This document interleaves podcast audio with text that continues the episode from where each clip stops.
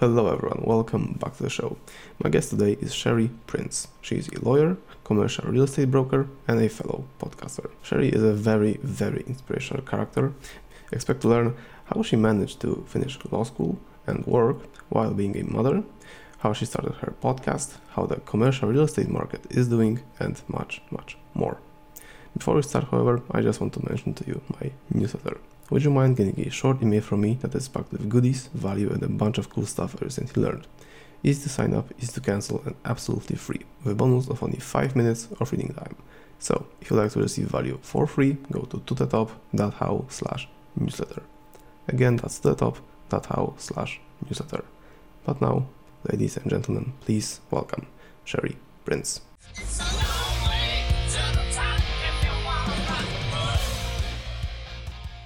Hi, Scherrie. How are you going? How are you doing? I'm doing great now that I'm a lot better now that I'm here with you. Oh, oh thank you. That's great to hear. Um, and well, how was your week? Busy? Oh my gosh. Um, the week has been a blur. Oh. I am located in Flowood, Mississippi, and we have um, Thanksgiving this week. So it's been a rush to try to get things done and get out of the office so that we can so that I can actually take some time with the family for the holidays. Oh. Okay. And what are you currently working on? Well, it depends on what day of the week it is. Oh. Um, the big, yeah, the biggest thing that I'm doing right now, excuse me, I have a digital course that I'm launching the first of the year in 2020. So that is my biggest project. Oh, and what the course will be about? Well, I'm putting together um, all of my best advice about how an entrepreneur, solopreneur, um, or sole proprietor can actually, you know, develop an estate plan relatively inexpensively. Oh, it'll be all the let's say digital product, or it will be some books, or well, it'll actually be a digital product. And, you know, the price point will be very low because what I found is that if you are new to business, sometimes calling an attorney, an accountant, um, an insurance agent, and spending that money up front, you may not have it. So the aim for the entrepreneur's estate plan is to have resources that you can actually put together your own plan until you're able to actually afford professionals to um, assist you with it. Well, well, that's great to hear. I know about it myself because when I started my company, I I had all those difficulties. And yeah, so I know, and thank you for doing that because it will be extremely useful. well, I will definitely send you a link um, and a code for your listener so that if they're interested, they can actually get a discount using the code um, oh. if they heard the episode. Great, sure thing. Um, well, uh, at the end of the episode, we'll talk about it, so I'll, i can link everything in the description. Um, so, uh, could you briefly explain to the audience um, what is your specialization as, a, as an attorney? Well, I primarily help entrepreneurs with their business and their estates. Um, I'm licensed in the state of Mississippi in America, and anything business related or dealing with their estate. I also do some real estate work as well, but I have a very good network of people that I work with because it's important to me that although I can do other areas that people actually specialize and you're working with a network of people who do things that you don't do so that your client can have a very good experience and the representation that they need. Right. Well, that's a great combination as a, as a lawyer to have. And have you always wanted to be an attorney or in law in general? Well, okay, funny story. And I don't want to date, yeah, I don't want to date myself too much. but when I was younger, I used to have a notepad that I would carry around. And this is back before, well, I guess we had DVD. No, we didn't have DVDs. We had VHS players. Um, but it was way before streaming. And I used to watch shows like Matlock and Perry Mason, and they were attorneys. So as a young child, I wanted to be an attorney. But as I grew older, it really didn't fade, but my focus shifted more to business. So I actually did not go to law school until I turned 30. Oh. And know, that was a whole story behind that. But initially, I did want to be an attorney. Yes. Whoa, that's interesting. Um, well, my mother is uh, a judge, so I know a little bit about the, these things. Um, okay, and uh, was the law school as difficult as I've heard? I think it's a matter of perspective. Okay. Um, after my stint watching Perry Mason and Matlock, I thought I wanted to be a medical doctor and find a cure to cancer. Well, it wasn't until my first year in undergrad, I had a biology lab and we had to dissect, I think it was a pig. Yeah, dissect a pig and I fainted. Oh. I I couldn't do it, and I realized I don't like the sight of blood either. So I definitely couldn't be a doctor.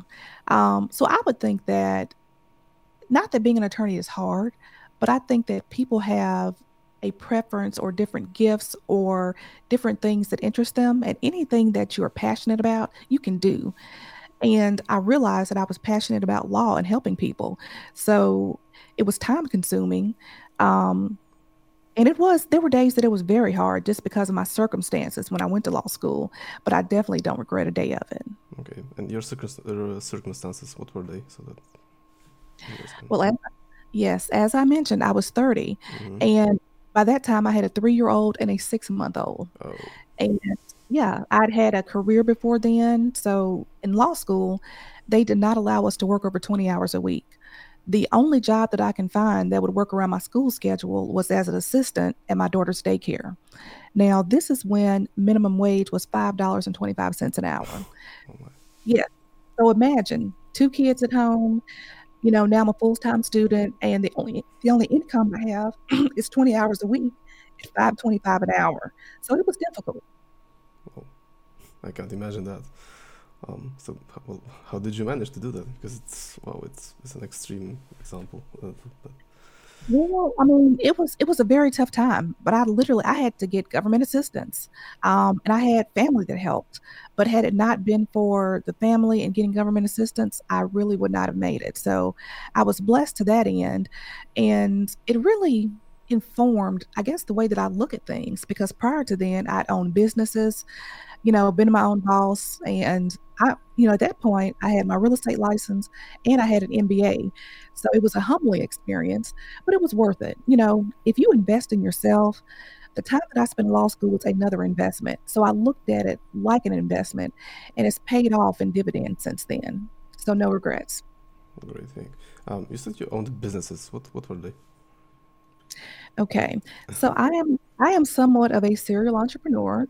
Um, a lot of people know me for what I do in terms of being an attorney, but prior to going to law school, um, I had a communications company. I'm still a real estate broker and just other small businesses. Um, immediately before going to law school, I had two mortgage companies. And with the 07, 08 real estate bubble, that's what really informed my you know decision among some other things in terms of getting out of the mortgage business. Mm-hmm. so there were a lot of things going on. You're gonna have to read about so uh, well yeah so um, did this uh, the bubble of 07 08 and did it affect your business as I, as I said? Oh my gosh um, it was a really hard time.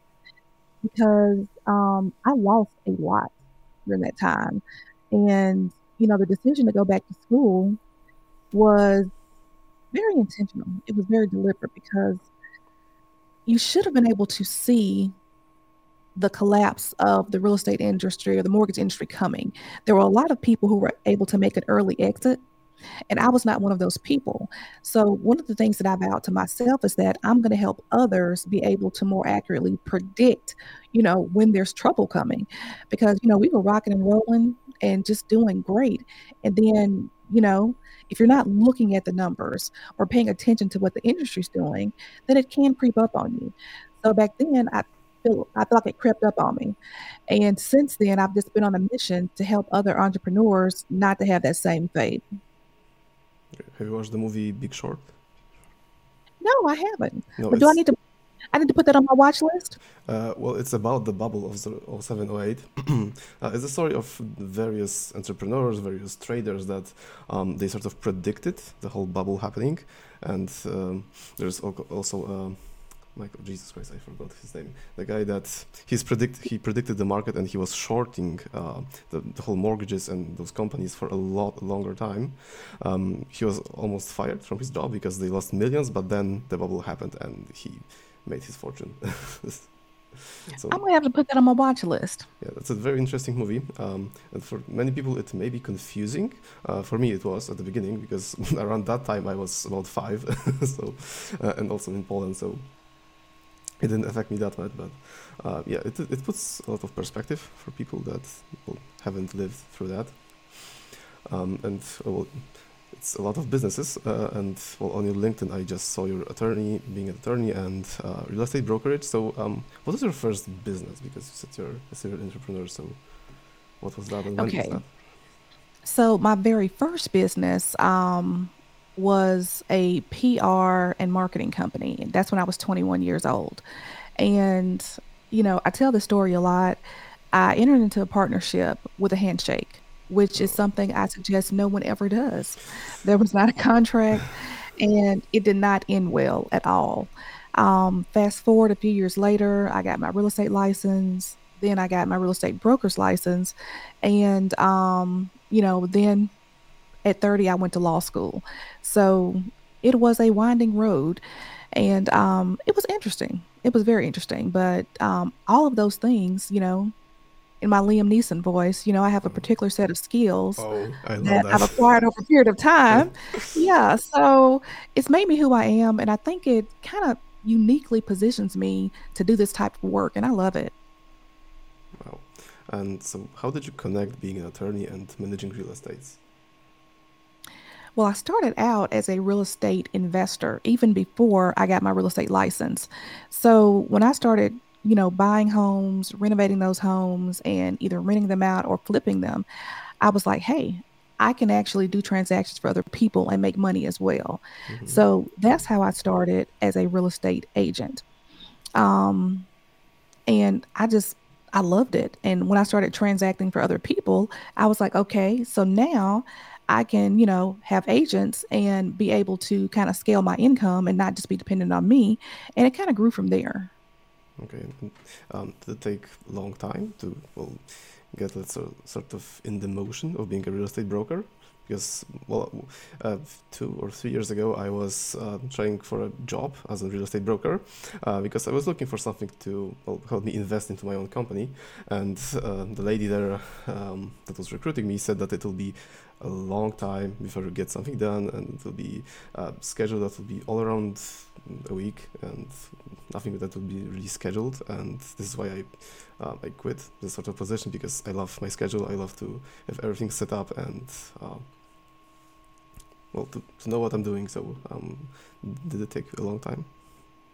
Well, I I received my real estate broker's license way back in the Stone Ages, and it did not take a long time because back then, um, there was not a very lengthy waiting period between going from being a sales agent to being a broker.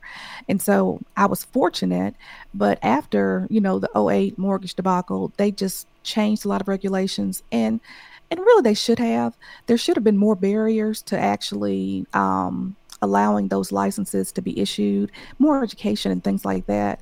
So I was fortunate that I got in before it was more heavily regulated. But um, I want to say that maybe I was a real estate agent for maybe two or three years, and then I received my broker's license. oh. Well, in Poland it's not regulated, so you can just become an agent for an. Yeah, well, it, it used to be that you didn't have to uh, be an agent. You can, you know, take the broker's exam directly. hmm And um, I don't think that was ever a wise decision because there's so much you need to know and there's experience you need to have. So I think that now with more safeguards being in place, it's a much better model. Yeah, well, I agree with that because well, it's better to have it regulated and for people to actually know what they're doing. And well, you also have a podcast. And when did you decide to start it? I'm sorry, could you repeat that? Yes, uh, you also have a podcast for for people listening. And Oh, when did you decided to start that? Well, I wish I had a really fancy story about that. But um, yeah, the truth is that after the pandemic, I was able to just sit for a minute and be still because prior to then, you know, I was taking the kids to Taekwondo. We had dance lessons. We just, you know, were all over the place. And I was busy being a mom and living life. And so when the pandemic hit and I was able just to be at home and to focus more, um, I realized that I did not want to continue professionally the way that I had prior to the pandemic. And I started looking at other things to do. And one of those things that I did was I hired my first coach. And this guy basically showed, you know, me and other people in his coaching program about different ways that you can make a living, have a life, and have more time freedom because I didn't have a lot of time freedom. And one of the things that he said was, you need to get a podcast. Not how to do it, not really why, just you need to get a podcast. And so the investment that I made in the program was was a significant investment. So I, I was like, whatever he says do, I'm just going to do it. He's successful, and I'm going to be successful doing it as well. So that's how I started the podcast. But since then, I've absolutely fallen in love with it and um, we're we just recently moved our episodes from once a week to three a week. So um, yeah, that's the origin story. Oh, great thing. And well, you uh, this coach was a life coach or a business coach? What type of coach? well, I'm an asset protection coach. Mm-hmm. So what I've done because being an attorney, you have to be licensed in the state that you're practicing in. And if I want to help people in other areas, I'd have to be licensed in each state. Um, if there are additional requirements outside of the United States, I'd have to have some sort of license. So, part of what my coach um, showed me how to do as well is to transform my knowledge and my skill and just you know do asset protection coaching so it's not legal advice but it's helping people get frameworks to be better using those same principles so i'm kind of like the quarterback for an asset protection team you know i help you with the plays. I show you what needs to happen, and I just kind of make sure stuff gets done. Okay, asset protection. You mean like if someone owns, let's say, real estate or stocks or some sort of thing? So, uh, so when we talk when we talk about asset protection, I help entrepreneurs merge their estate plan with their business plan. Now, I do work with individuals who do not have a business, but most of my clients are um, entrepreneurs. So, a lot of what they do, think about this you're great at making widgets. You're the best widget maker, you know, in your entire town. And so you decide because you're so great, you're going to open up a business. Well, you're terrible at business. You know nothing about it. You're, you know, people don't pay you. You don't have a collection system or anything. Um, you haven't really thought about a will or a trust because you're just busy making widgets all day. That's your number one thing. So, what I do, I come in and I help you on a personal side put together a plan so that your family's protected in the event that you pass away. And then on the business side, I mirror what you've done on the personal side to make sure that your business interests are covered, that everything's properly insured, that we have mitigated any risk to your business so that whatever legacy you're passing to your family through the estate plan that we've set up is intact. And so I call that building a moat around your assets. Okay that's more clear. Thank you. And how are you enjoying the podcast? Oh my gosh, I love it. I mean, I'm serious. I just, I love it. I wish I could do it, you know, full time. We have not quite reached um, Joe Rogan numbers. You know, we're making multi millions and such, but I get a chance to talk to people like you all over the world. And the goal of the podcast is for the listeners to walk away and have at least one piece of actionable advice that they can implement into their business. But in the process of doing that, you know, I've made new friends, I've gotten new resources for my clients, and it's it's a delight. It's a real delight. I agree with you totally. Um, I just started only a few months ago, but I'm enjoying it a lot. I get to talk to incredible people, get to learn a lot because well, you're talking, you're learning, um, you're listening to those people, and it's just amazing. so yeah, definitely it's, it's incredible. And you said you were at the beginning you were doing it once a week, and now it's three times a week. We just started the first week of November, uh, moving to three times a week. Oh, yeah. I'm doing it once a week, but uh, with all the podcasts li- lining up, I, I think I'll go two times a week, something like that. Oh, it's great, and the the consistency you learn it's also very important. Oh, definitely.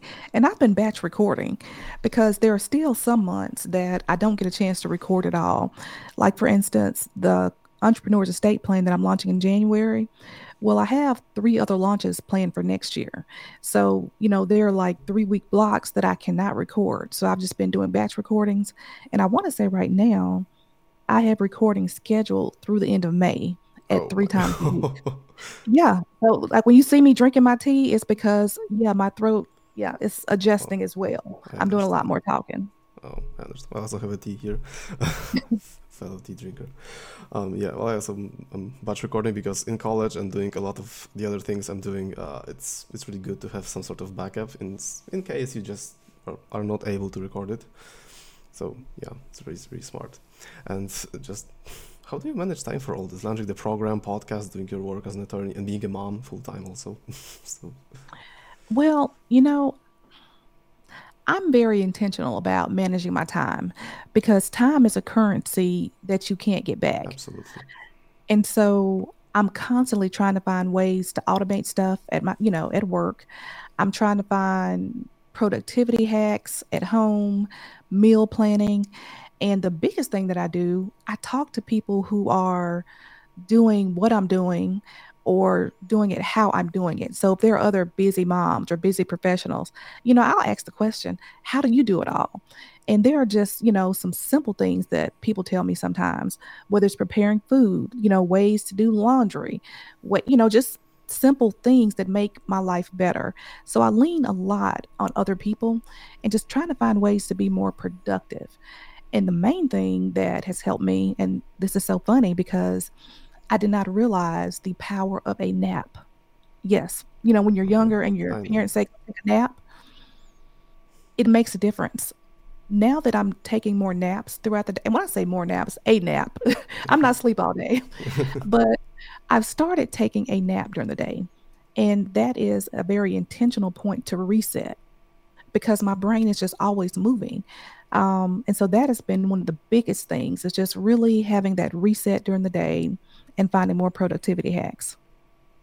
Great. And well, if you could give one or some sort of advice for young moms that also want to do a lot that you do and still be a good mom, so what would it be? I would say you have to prioritize. And that was very hard for me because I was a single mom. And so, you know, my thought was I need to be present for my children, but I also need to keep these lights on. You know, we need a place to live, um, we need reliable transportation. So, how do you balance it all? And when I was actually transacting a lot of real estate, it was hard because when do people want to go see houses? You know, on Sunday after church, when they get off work at five o'clock. And those are the times that are, you know, normally reserved for family. So I had to make a lot of decisions. Um, so, as any single parent, one, you need a village. It really does take a village to raise a child or children. So, find your village. Your village may not be um, your actual blood family, but you know, find someone or some organization or a group of people that will support you. And also make sure that you're taking care of yourself. One thing that I did not do very early, like in my 20s and 30s, was exercise a lot.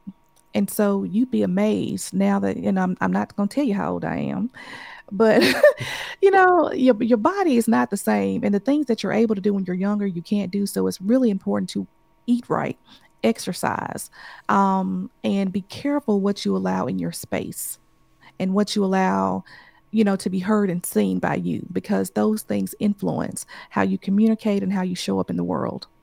Exactly, which is the average of five people you spend time the most with. Yes. There's also a podcaster called uh, Chris Williamson. He has a great podcast. I love it. And he also says that you are the average of the five podcasts you most listen to.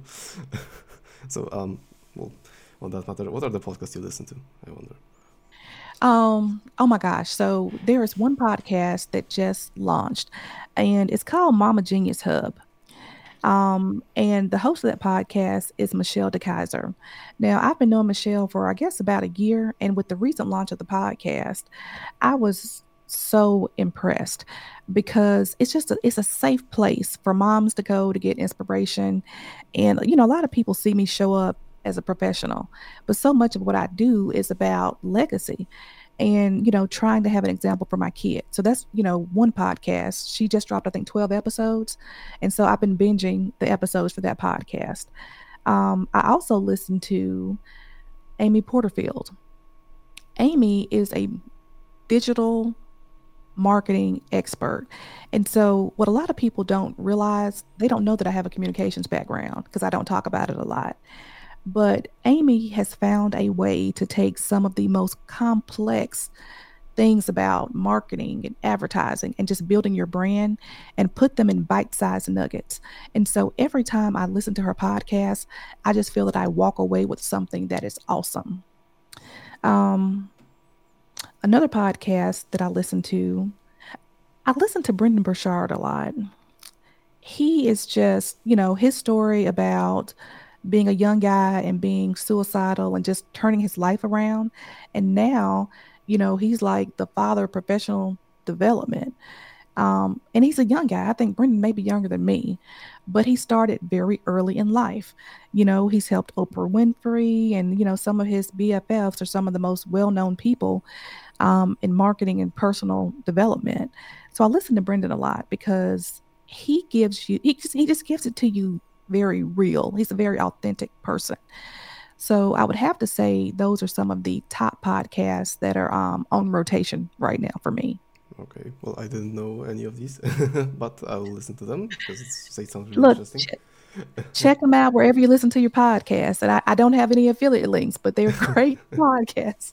Great. Okay, and re- regarding the marketing, I listen to uh, Russell Brunson a lot. Um, do you know Russell? Oh, I do. I used to have a ClickFunnels account, Oh, and now. Russell, Russell, don't be mad at me. I had to switch to Kajabi, but Oh. yeah, that's a that's another conversation. But yes, Yeah, well, I switched to Go High Level because when I had my marketing agency, it was just a little better. But now I saw all the changes that Quick ClickFunnels had, and wow, um, it's a lot. And there's also different priorities because I believe ClickFunnels is more of a software for people that want to launch their courses or their communities, something like that. And Go High Level is more for an well, mm, a typical business owner on the agency side because there are a lot of automations, marketing stuff there, and they're just different in some ways. So yeah, but both are great. And yeah, okay, maybe let's talk about um, a little about your industry right now. And what is the state of the U.S. real estate market? Because I'm really curious about that. Oh my gosh. Um, for anyone who has been living under a rock, the National Association of Realtors, you know, has just been sued, and there is a $2 billion judgment. Um, yeah, hanging out there. And it basic, well, I'm sorry. I'm not going to say $2 billion judgment. It's a $2 billion lawsuit. I think the judge is still assessing damages. So it actually could be more than 2 billion but um, you know, it stems from antitrust and allegations of collusion regarding fixing commissions. And so that's just a fancy way of saying that realtors were accused of getting together and saying, hey, we're going to charge this price, and that it caused damage to people when they really could have gotten a lower commission rate, is what it kind of boils down to. So as it relates to the real estate industry. Because when I started, I started in residential real estate. And over time, because of those things that I mentioned, and you know, driving, you know, hmm having to drive people around on the weekends and holidays, I wanted more family time. So I switched to commercial, which generally lends to an eight to five workday because the people that you're dealing with are um, you have business people and the expectation is a little bit different. So it really gave me my time back with my family. But I think that there are some things on the horizon that will substantially limit the attractiveness of people who would like, you know, people who desire to be real estate agents because the margins may not be there. And where you used to could, you know, maybe close three transactions a month, now you're having to close six to actually, you know, earn the same type of living. So you're really going to see at least for the seller and the buyer, I think a better quality of agent because these are going to be people that may be more motivated, they may have more skills, and they may, may, may already have the number of transactions needed to be profitable. Um, I think you're going to have a lot less people who are selling real estate as I hate to say as a hobby, but maybe part time. And you're going to have more full time real estate agents who you know, may have a more vested interest in giving you a better transaction. Well, you said that the commission rates are lower, and yet I can constantly see that the prices of actual real estates are constantly rising, and it's actually a problem because not many people can afford that without the mortgage, let's say, and even with the mortgage. Well, I, well, look, I don't think I said the commission rates are lower. I Oh, think that the lawsuit alleges that commission rates should or could be lower because, you know, the claims in the lawsuit are basically that the buyer is subject to whatever commission rate is set. Because if I'm a seller and I have a house, when I get a listing agent, we're going to negotiate what the rate is going to be to sell my house. And so that commission does not have to be paid by the buyer the seller pays it. But what happens to it? It's still rolled up in the price of the house. And the seller really has, well, I say really has, but the seller has, the buyer has no control over that. So if I'm buying a $100,000 house and there's a 6% commission, well, that's a, that's $6,000 that the buyer is ultimately financing with a mortgage, right? And they didn't have an opportunity to negotiate that because that's the amount that the seller and the real estate agent agreed upon when the house was listed. So, what happens if the buyer is able to say, well, no, the commission should not be 6%, it should be 3%? Now, the buyer has saved $3,000 that they, you know, don't have to bring to the table or finance. So, I see both sides of it. Um, I see both sides and I do see how it can reform the industry. It's one of those things where you know how you've done something for so long and so it just feels like it's the right thing to do and now somebody wants to change it. But um but I do see the upside to it. Okay. And as a commercial real estate broker, um, do you think that because of the COVID and the pandemic and a lot of people mm, working from home and not even needing a well workspace, work office, um, do you think that those real estates will even get um, well, cheaper or, or maybe high, uh, more expensive? What is your point of view on that? Let's take our minds back to the Jetsons. The Jetsons were on when I was a little girl, and I don't even know if they still show the Jetsons, but you know, there were flying cars back then. Okay. And I thought by the time I was an adult that we'd have flying cars, and we still do not have flying cars. Well, actually, we do have one. there is a guy I don't know where, but there is a car that can drive on the on the on the road, and then it expands the wings and it can fly. There's only one car like that, and there's a guy that can only it oh. himself. So, but you know, I stand corrected. I'm gonna have to check that out. yeah, I'm gonna have to get a new example. But um, well, okay, let me say this. I thought that flying cars would be mainstream. How okay. about that? Yeah, yeah, they're not mainstream. So I think there's always going to be a need for brick and mortar structures, but I think that definitely there's going to have to be some sort of reformation for the commercial real estate industry because just like you know you and i are here mm-hmm. i'm actually in my office. I have a studio in the back of my office. But there are a lot of people that are um you know podcasting and doing shows. They have tv networks on youtube and different places that they do from their homes. And covid really taught us that all we really need is a microphone and an internet connection.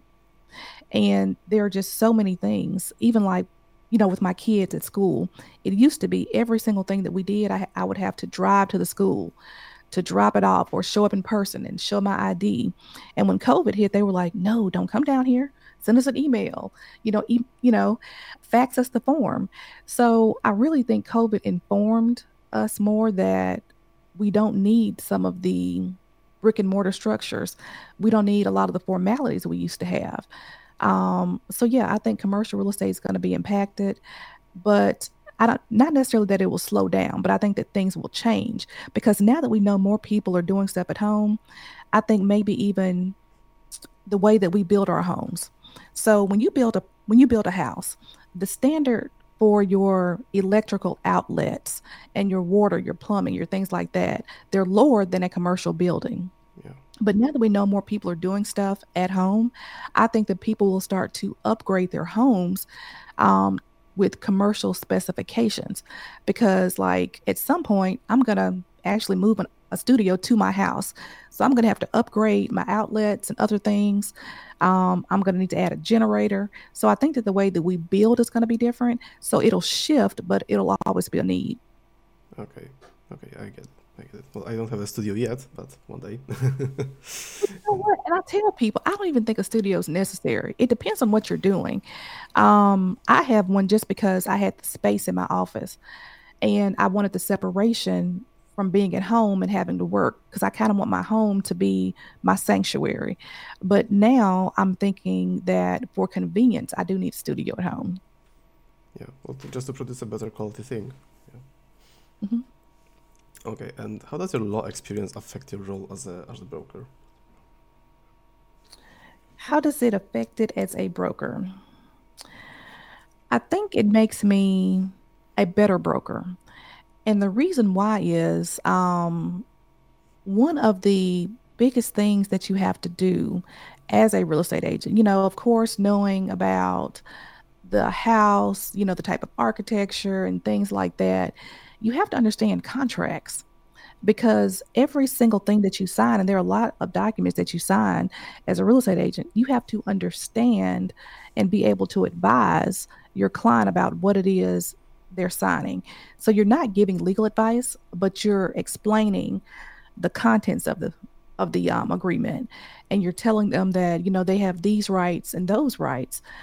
So I would say that it actually helps it because there are things that when I look at contracts, for instance, most associations of realtors will have a standard contract that you can use. And of course, you can draft your own. But the standard contract is very, I would say, vanilla, but it has your basic protections. There are some larger agencies that will have their contracts that are very unilateral. And so any sort of relief in the event of litigation is geared towards that agency. So when I see those contracts, there are some things I'm like, oh no, we're not doing that because there's no benefit for my client. So if I was not an attorney, maybe it would not be as clear to me that this contract is not for the benefit of my client if I'm representing the buyer. So I really think it helps me and it enhances what I do in terms of real estate. So would you recommend someone that wants to be a real estate broker to get some sort of education in law? Not necessarily. Um, and and this is the thing. When I was in high school, I was just told, "Hey, get a high school diploma." And then when I got my high school diploma, hey, you got to go to college. You're not going to get a job if you don't go to college. Then they were like, oh, you know, you got to get a graduate degree. You're not going to get a good job if you don't get a graduate degree. And there was this push behind formal education. But now things are different. I didn't even learn how to use email until I went to college. That's how long ago that was. And so now you have all this education at your fingertips. Like I have a digital course that I'm putting out. Well, I've taken a lot of different digital courses that have really shaped new skills that I have now to actually move my business forward. So today, I would say that traditional education may not be the way to go, depending on what you would like to do. Um, getting degrees and certifications may not be what you need. It may just be seeking knowledge um, and working with a mentor or a coach. Okay. Okay. Well, and how do you um, remember your college? Do, was it a great experience, was, or was it not, not really good? Um, did you really want to go to college, or just went there because your parents or someone told you to, to go there? Because if not, you have a worse outcome in life, some sort of. Well, it's it started out that I went because I thought I had to. And if I if I have to be totally honest, um, I had I was dating someone in high school and I went to college, the college that he went to, because you know I thought I was in love and and and young people don't do that. Don't do that. it turned out great, but um, I actually have a daughter who's in college now, and for a period of time, she felt like college was not for her, and this is before she went to college. And I told her, I said, look, if you don't want to go to college, that's fine. You need to have a plan. But worst case scenario, I believe college is a social experiment because I met so many great people. I was able to travel, visit places that I had never been to before. Um, I grew up on a 150 acre farm in the country. And so, like, the nearest Walmart was 26 miles. I was so green. And so, you know, now I'm in college and I'm meeting people from all over the world. I'm going to their hometowns. We're taking trips to football games. So, you know, maybe this is not the best advice, but I told my daughter, I said, go and have fun. You know, I would like for you to make good grades. And she's, you know, an A student. I'm blessed that she is an A student. But um, if nothing else, just go and get the experience and see what happens. And so she is getting a lot of experience, but she's also making good grades, and I'm proud of her. Okay. Well, I'm happy for you, happy for her.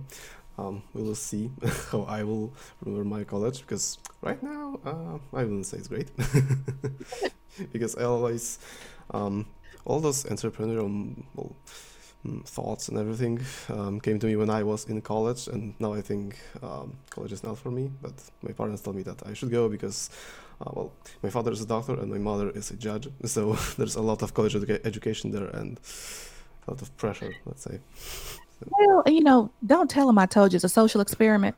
But um, but yeah, I mean, I would just say go and strive to be the best version of yourself.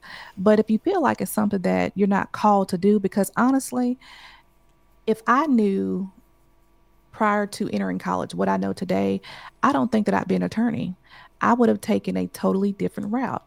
I would not have gone because, okay, I went from undergrad, I did grad school, got an MBA, and then I went to law school. You know, they have programs now you can get an MBA and a JD, but I don't think I would have done any of that. I would have, you know, gotten my real estate license very early, my insurance license, and I would have focused on self improvement. And I still would have been where I am today, but I could have been possibly further. It's just the way that we look at formal education. And even though I have a lot of stuff on the wall in my office, I think I would have taken a different route. So definitely, I would encourage people don't feel cornered to go to a university or to a college. Figure out what you want to do because time is a currency. There's a poem of sorts. I don't remember its name, but um, it's really powerful. And I remember a line from there. Um, it's your life is your life. Don't let it be clouded into dark submission. Something like that. Mm-hmm. Yeah, that. that's that's true. well, my college, fortunately, it is um, it allows me to do a lot of different things because it's not very strict. There, there's not a lot of classes and things I need to do. So I can do the podcast, I can learn on myself um, by myself and do different things. But if I had more things to do, then I would definitely quit it, honestly. Because I know it's not for me, and I was never the type of the guy that um, would want to get a job. I'd rather go build my own business or just have this freedom. Because I had many jobs before, but uh, none of them lasted more than three months. because really, because I was a good worker. I honest, I was an honest worker, diligent and resourceful. But I just couldn't bear the fact that someone tell, tells me that I should be somewhere at a specific hour, wear a specific well, attire, and do the specific thing, and there's no freedom in that. So. Oh, I, look, I, I've always felt like that. So, I mean, I've been an entrepreneur since I was 21. And so, um, yeah, I just got tired of people telling me where to be and how to dress. And, you know, if I'm not in court or meeting with somebody formally, I literally have tights on at the office and I'm working. Um, and, you know, when you're on Zoom, you just have to be perfect from the waist up. So, yeah. Well, I had a situation uh, back in high school where there was a pandemic, and one of my friends just wore uh, very nicely, uh, elegantly. He wore a, a shirt, uh, maybe a, a jacket, and then he had to get up, and there was not only uh, only his pants. So Oh my gosh. yes, it was funny. Yeah. Okay. And if you could mm, pick only one to continue doing, uh, real estate or law, which one would you choose and why? Neither. And Oh. this is why. Oh. Yeah, I know, I know.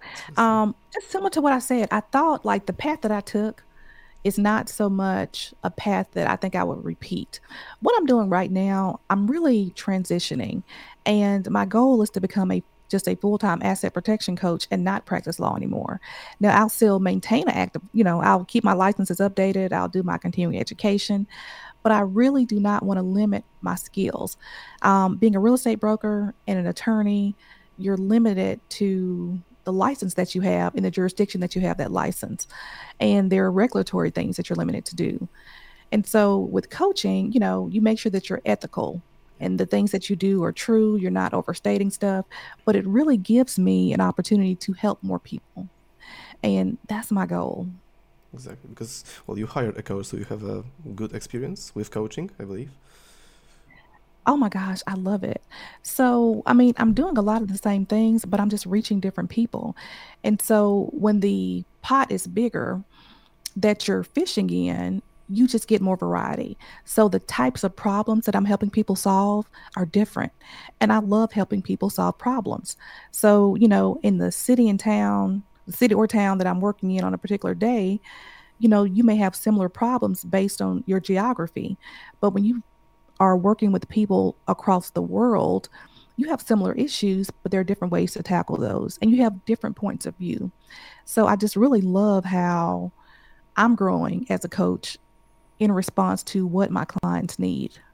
Exactly, there's a very popular method of actually learning something because um, you can learn something really well if you mm, know how to present it and how to teach it in a very simple way. Because if you understand it, you can well just transfer your knowledge in a very simple terms. And there is this scientist that invented that. I forgot his name. Sorry, but this is his method. If you want to learn something, you need to teach it even to the imaginary audience and just make it as simple as you can. And this is how you learn. So exactly. Okay, and um, okay, if someone, let's say 18 to 25, wanted to do what you do right now, being an attorney or a commercial real estate broker, how should they approach it? What would be their plan, let's say?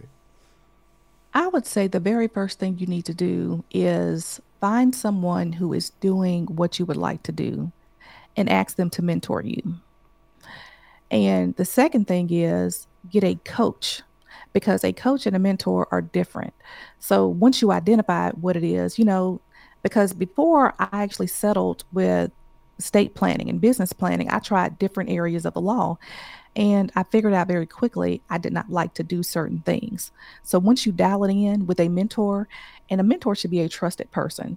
Um, not so much somebody you would tell all your personal information to, but someone who's trusted to give you the real scoop, somebody who does not mind sharing information.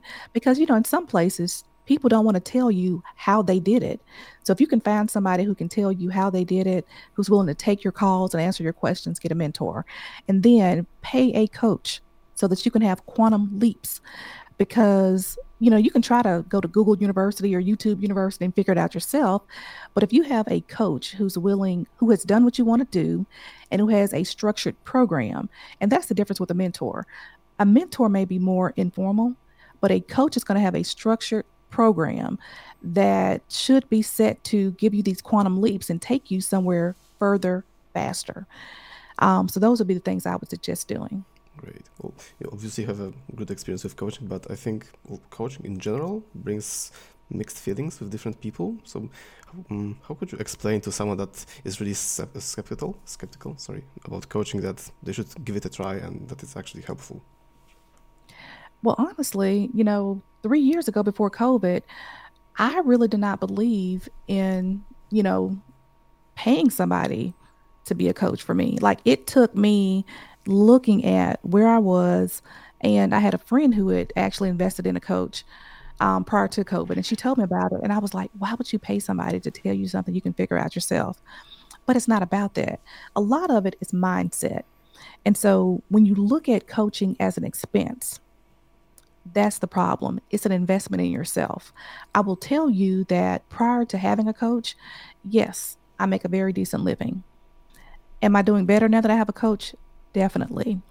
But am I, you know, has it informed all areas of my life? I can tell you hands down, every single area of my life, including those areas that I'm not being coached on, have improved. Well, why is that?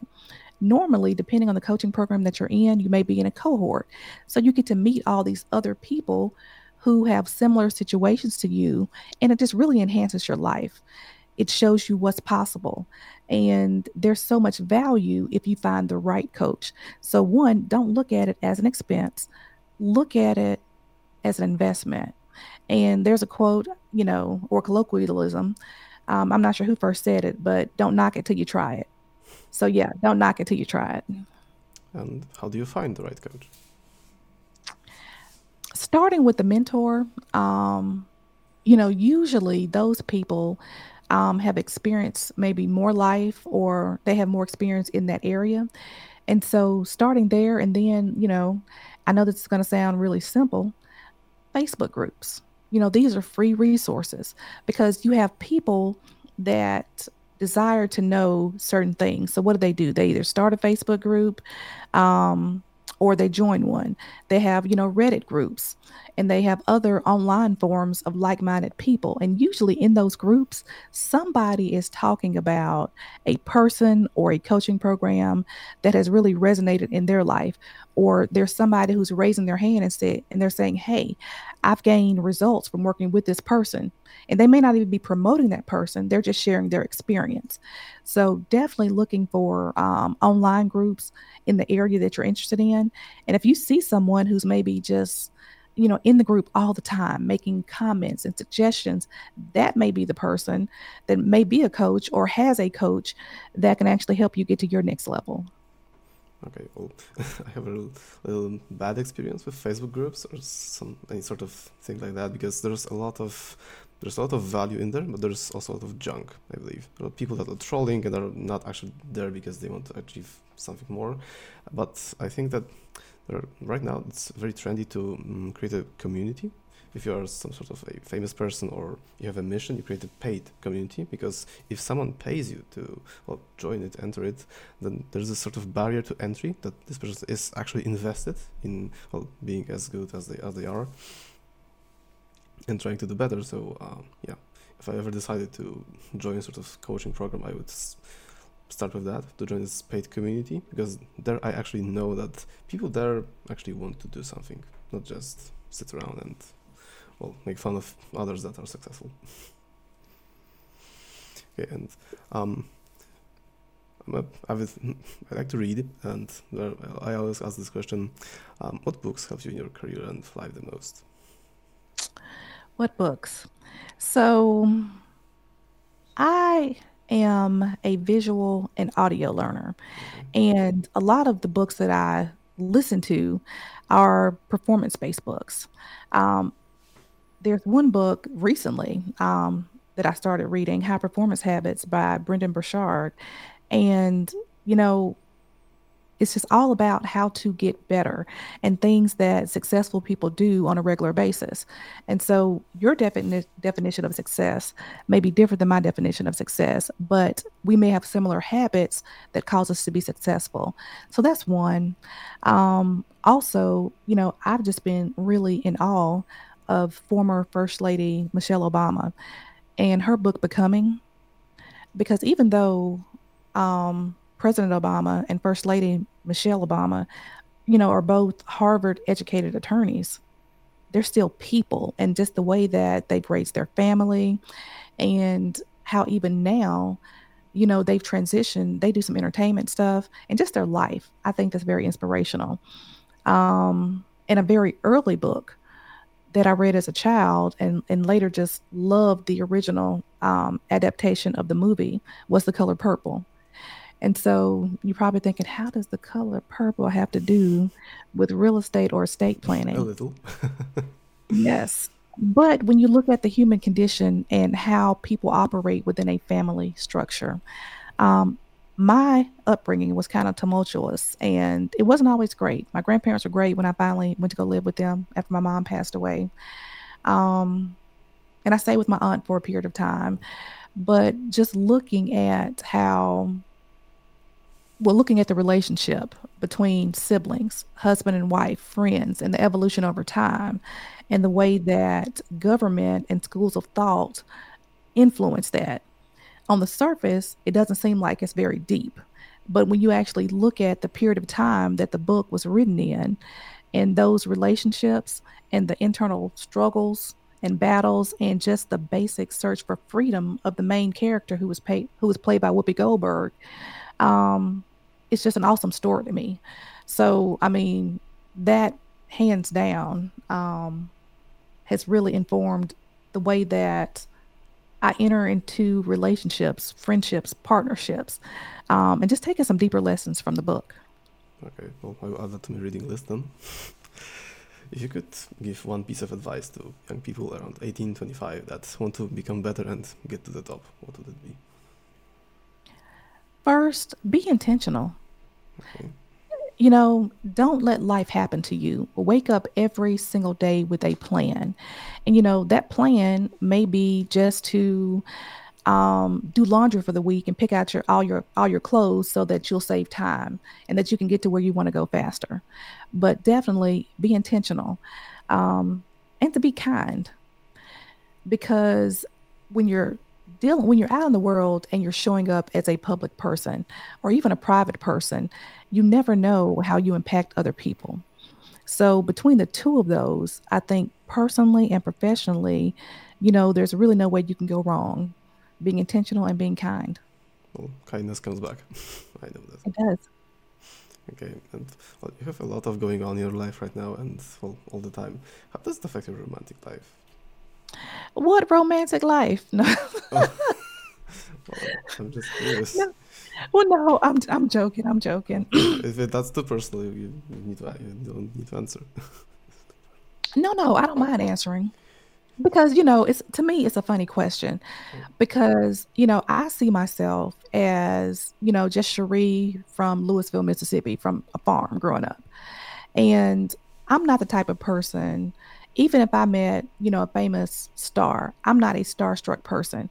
But I think that because I do a lot of speaking engagements, and you know, if you know that I'm an attorney, I think sometimes people look at me differently. But I'm just a woman. I'm just a person. So, um, you know, I've had times where I feel like it's been difficult because um, I'm not seen as a person. I'm seen as an attorney or a real estate broker. So um, it's not always easy, but um, it's manageable and uh, it's still being managed. So, Okay, so you could say that people sometimes are intimidated by your achievements. That's such a strong word. Um, you know, sometimes you just may not give something an opportunity because you may feel like um, there's a, a, a more attainable option or something that's easier to acquire. And so I don't like to use the word intimidated, Okay, but um, yeah, I don't feel like I'm always being seen for who I am as a person. So, okay, I understand. I have some friends that well, struggle with the same thing, so I understand. Okay, and you said a lot about building a legacy. So if you could be remembered for one thing, what would it be? Okay. So if I could be remembered for one thing, um, you know, Einstein created E equals MC squared. And like, that's like, he did so much, so many other things, but that's like his one big thing. I would like to be remembered for the person that created the framework for asset mastery. And the word mastery sounds like a very strong word, but really, in my mind, and this is what you know my goal and what I try to teach in my coaching program is that it is your estate plan plus your business plan. And you both both of those things have you know four to five elements when joined together creates asset mastery. It does not matter who you are. It does not matter how much money you have in the bank um, where you live in the world. You know, there are about 10 components that when you put together, you have asset mastery. Now, mastery does not necessarily equal perfection because things change. You buy stuff, you sell stuff, you make more money, you lose money. But the way you build a moat around your assets, the way that you protect your assets, there's a formula for that. Um, and just really quickly, have you seen any of the Shrek movies? Mm, once again? Shrek, Oh you know, the green oh yeah, yeah. Of Okay. course. So like you know, like when they're entering the castle hmm and you you have to put the the bridge down and stuff and there's water around the castle. hmm Like that the water is a moat. So a castle is protected. The way that you protect your assets, that's what I do. I teach people how to protect them. And so if I can be remembered for being, you know, maybe the grandmother or the mother of asset mastery, I would love that. Well, there's no goal that is too big, I believe. if you think big, if you actually want to do it, that will do it. And there was even a study that the goals that seemed unrealistic were even fulfilled mm, more than, than those that are actually realistic. Yes, look, I just um interviewed someone on my podcast and his whole thing was um his I think it's like go for stupid. So in his coaching program, when people come to him um and they say, Hey, my goal for my company is to make a hundred thousand dollars this year. And he's like, That's all? Man, let's just go for stupid. You know, let's make it a million dollars. And he said, you know, often they don't make a million dollars, but they make five hundred thousand dollars. So, you know, they 5x that initial goal just by going for stupid. So I'm gonna go for stupid and be the the mother. I don't want to be the grandmother because I'm still young and supple. So yes, the mother of asset mastery. Well, that sounds really nice, really great. And there's a book called uh, The Magic of Thinking Big. Have you have you read that? I have not, but I'm I'll add that to my reading list. Yeah, that's really great. It's, it does exactly. There are a lot of stories of people that didn't think that something is actually attainable, and then they set up this unrealistic goal, this stupid goal, and they just believed it through and through, and just got it. It's it's really inspiring a little. Maybe some people will say it's cringe or weird or unrealistic, and we are too wishful and too, let's say, um, happy-go-lucky. But these stories are real, and well, you get a little more pumped up for doing what you want to do. Well, look, you can tell people that on your show, I was officially dubbed the mother of asset mastery, and I'm going to update my bio today to reflect as such. So, Yeah, exactly. I will title that Mother of Asset Mastery. Exactly. Okay, and um, those two closing questions I always ask. So, what are the two questions people ought to ask themselves more often? okay. So I know you said two, Yeah. but because I love your show, I have three for you. oh, thank you. And yes, these are borrowed, but I still, you know, believe in these. Um, I mentioned that one of the books that I really love is um, High Performance Habits by Brendon Burchard. Brendon also, his mantra is Did I live? Did I love? Did I matter? And so those came from a near death experience that he had. You know, he was in a car accident and he, he you know, thought he was not going to make it. And while he was there and waiting on medical assistance, he asked himself, Did I live? Did I love? Did I matter? So, you know, I challenge anyone who's listening to this on a daily basis being alive is not living. Are you actually living? And while you're living, did you love other people? Did you treat people with kindness? And two, when you're waking up every day and you're being intentional, do your actions actually matter?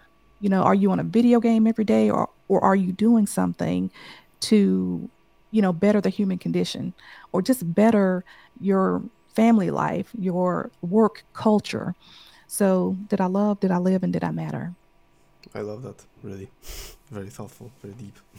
I love asking this question because um, there's, I believe that we are our best coaches, and if someone asks the right questions, we will answer them ourselves because we already know the answer, but someone needs to get that from us.